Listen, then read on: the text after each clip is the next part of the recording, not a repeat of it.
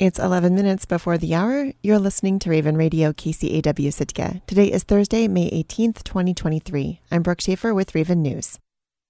Reports of gray whale strandings along the Pacific coast have jumped since 2019. There's at least one place where these whales seem to be thriving. As KCAW's Meredith Reddick reports, hundreds of gray whales migrating from Mexico to their Arctic feeding grounds are stopping in Sitka along their route.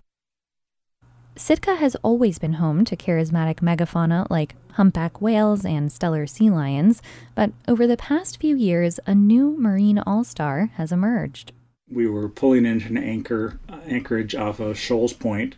We're just going to sit down there to uh, go to shore and go walk walk the beach, and these two gray whales came right up to us. That's Blaine Anderson, captain of the sailboat Bob, describing an encounter with a gray whale just west of Sitka. Gray whales have often visited Sitka, but over the past few years, boaters and biologists have seen an unusual increase in gray whale activity. I was just talking to somebody um, up in the parking lot who said at um, one point last year he estimated over 700 uh, whales gray whales. 700 might be on the high end, but whale biologist Lauren Wild says the number of gray whales in Sitka Sound used to hover around 10 or 20. Since 2019, it's been closer to 150. As Wild says, It's whale soup out here. Most of the news about gray whales in recent years has been pretty dismal. In May 2019, the National Oceanic and Atmospheric Administration declared an unusual mortality event due to elevated strandings of West Coast gray whales. Before that, a 2015 and 2016 marine heat wave, sometimes referred to as the blob, devastated Pacific coast fauna from whales to seabirds. In Sitka, though, if people have been seeing them, they're seeing whales rolling around and playing with each other. They're seeing a lot of feeding behavior, um, a lot of social behavior. Some people are seeing what they're what looks like mating behavior. Like humpbacks, which are commonly seen in Sitka Sound, gray whales use baleen to feed. Unlike humpbacks, gray whales feed in the shallows, filtering silt and sand to get to tiny critters like shrimp. Gray whales are smaller and often covered in parasitic barnacles and long scars from rolling around on the rocks. Wild usually studies humpbacks and sperm whales, but the gray whale influx has piqued her interest. While it's not entirely clear what is bringing this barnacle covered baleen bonanza to the waters of Sitka Sound, Wild has a few ideas. So we sort of wondered if the marine heat wave maybe disrupted some of the, the reliability of food in the Bering Sea and Chukchi Seas in the summer, and if that possibly sort of prompted these whales to be looking for more opportunistic places to forage along their migration routes so they didn't, weren't relying so much on those food sources. The food source likely herring eggs on the outer edge of Kruzof Island. If you look at a map, the tip of Cape Edgecumbe is right along the outer coast, and if whales are migrating by and they just happen to be there at the right time, they might sort of start seeing more of that herring spawn um, and it might pique their attention. Pacific herring spawn each spring in the waters around Sitka, and these fish and their eggs are an important food source for marine organisms and humans alike. Herring roe in Sitka is already a hotly contested resource, and now these motivated mysticetes may have joined the competition. Wild says that the timing and location of gray whale sightings correspond to areas of herring spawn, she also points to observations from Alaska Department of Fish and Game spawn surveys. They'll be diving and see gray whales around their dive boat and stuff.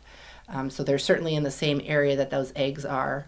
And then they've seen a few times, they've seen sort of, you know, kelp that looks, you know, kelp beds that look sort of shredded, like that they're imagining is probably gray whales coming through and sucking up up eggs off the kelp and rolling around in it. Wild hopes to confirm exactly what these whales are eating, even if the fieldwork gets messy. And obviously, you don't know when they're going to defecate, so you kind of have to be at the right place at the right time. And we'll use like a little skim, like almost like a fish pond net, that's fine mesh, to sort of scoop it up you can also scoop it up with water and like a Nalgene or something. Understanding what these whales eat is one part of the puzzle. Wild is also hoping to start building a catalog to identify and track individual whales to figure out which whales are coming to Sitka and where else they're going along their migration route. In the meantime, both Wild and Anderson urge boaters to be cautious around gray whales, which may be more likely to approach humans than the average Sitka humpback. In Mexico, boaters can legally approach and interact with gray whales. They get chin scratches, and they, you know, I've seen pictures of people kissing them, and it's uh, something that perhaps they've gotten used to. The whales may ignore political borders, but Alaska boaters are still required to follow the Marine Mammal Protection Act. To avoid harassing whales, NOAA encourages boaters to stay 100 yards away and put engines into neutral if a whale approaches. We don't know what will happen in the future with these new visitors or what the implications are for the West Coast gray whale population as a whole, but for now, it seems that this struggling population has found a haven in Sitka, feeding, socializing, and even, as Anderson has observed a few times, mating. It was all supposed to happen down in Mexico, but it does seem like they're continuing their their frisky ways up in, as we call it, romantic Sitka Sound. Reporting in Sitka, I'm Meredith Reddick. The Alaska Senate on Tuesday passed a bill that would impose the state's first ever tax on electronic cigarette products. The bill would impose a 25% tax at the retail level on e cigarette products, including liquids and delivery devices. As reported by the Alaska Beacon, Juneau Senator Jesse Kiehl said the bill wasn't a revenue raiser, but rather an effort to discourage youth use by raising the price. Data from the 2022 Alaska Tobacco Facts Update, released in December by the State Department of Health, shows that as of 2019, 26% of Alaska high school students used e cigarette products. Alaska's tobacco tax has not changed since 2006, a time before use of e cigarettes, also known as vaping, became common. The current state tax does not include any provisions for e cigarette products, though several municipalities impose their own local taxes on those products. So far, Senate Bill 89 is the only tax bill to reach either floor of the legislature in the 2023 session. The bill also raises the state's minimum legal age for the purchase of e cigarette products to 21, matching the federal minimum age as specified in a bill known as Tobacco 21. And it includes some new safety requirements for shipments of vaping liquids. The tax would bring in over $3.2 million in the first year, an amount that would increase slightly in later years, according to the Alaska Department of Revenue. Most of that money would go into tobacco cessation and prevention funding, as is already the case with existing tobacco tax revenues. The bill passed by a 14 to 6 vote on Tuesday. If the House does not pass it before Wednesday's adjournment of the current legislative session, the measure could be considered in next year's session. Ketchikan area shoppers stood shoulder to shoulder Wednesday morning as they waited to enter the new Three Bears Alaska store. KRBD's Regan Miller was at the grand opening for the Three Bears Alaska store in Saxman and has this report. The parking lot is packed with cars, and people are standing in line waiting for the doors to open to Three Bears, Alaska's newest location at the Saxman Seaport. It's not every day Ketchikan gets a new grocery store, especially not one that draws murmured comparisons to Costco. But before heading inside, there is a welcoming ceremony.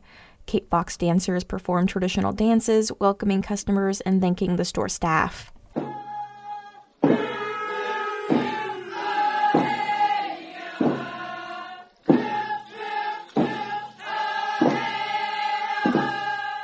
dancer and member of the Cape Fox Corporation's board of directors, Kenneth White, unveils a carving that he made for the store. It's a form line design of three bears. Billy Joe Thomas, Saxman's vice mayor, also gives remarks. This is going to be so big for the future and growth of our small community. This is just the beginning. Thank you, Three Bears. Thank you, Cape Fox Corporation. Then the store's owner, flanked by staff, takes out a huge pair of ceremonial scissors and cuts the ribbon to the store. Inside, high ceilings, heavy industrial shelves, and rows and rows of inventory stretch out ahead of the crowd. People wander the wide aisles, eating corn dogs and navigating their shopping carts through the throng. David Guzman is doing a little price comparison shopping. It looks pretty well organized right now and uh, kind of has a Costco feel to it. So I'm just basically just uh, price comparison right now is what I'm doing, and uh, so far the prices look really good.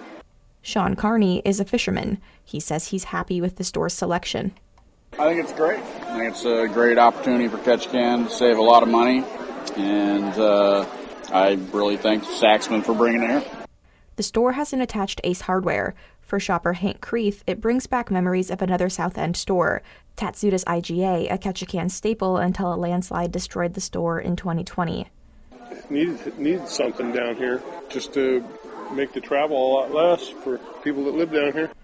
Creeth had only been in the store for a few minutes. He says he had more browsing to do before he could comment on what's offered. I haven't even scratched the surface, so. With the doors officially open, Three Bears is the only grocery store south of Ketchikan city limits. The store is open from 7 a.m. to 10 p.m. seven days a week. The Ace Hardware is open 9 a.m. to 6 p.m. seven days a week. In Ketchikan, I'm Reagan Miller. I'm Brooke Schaefer, and this has been Raven News. And now taking a quick look at the weather for Sitka for today, Thursday, May 18th, 2023. Today, sunny with a high near 65. North wind around 5 miles per hour, becoming west in the afternoon. Tonight, showers likely, mainly after 4 a.m. Increasing clouds with a low around 52. Southwest winds 5 to 15 miles per hour. Chance of precipitation is 60%. You're tuned in to your community radio station, Raven Radio, KCAW in Sitka. Good morning.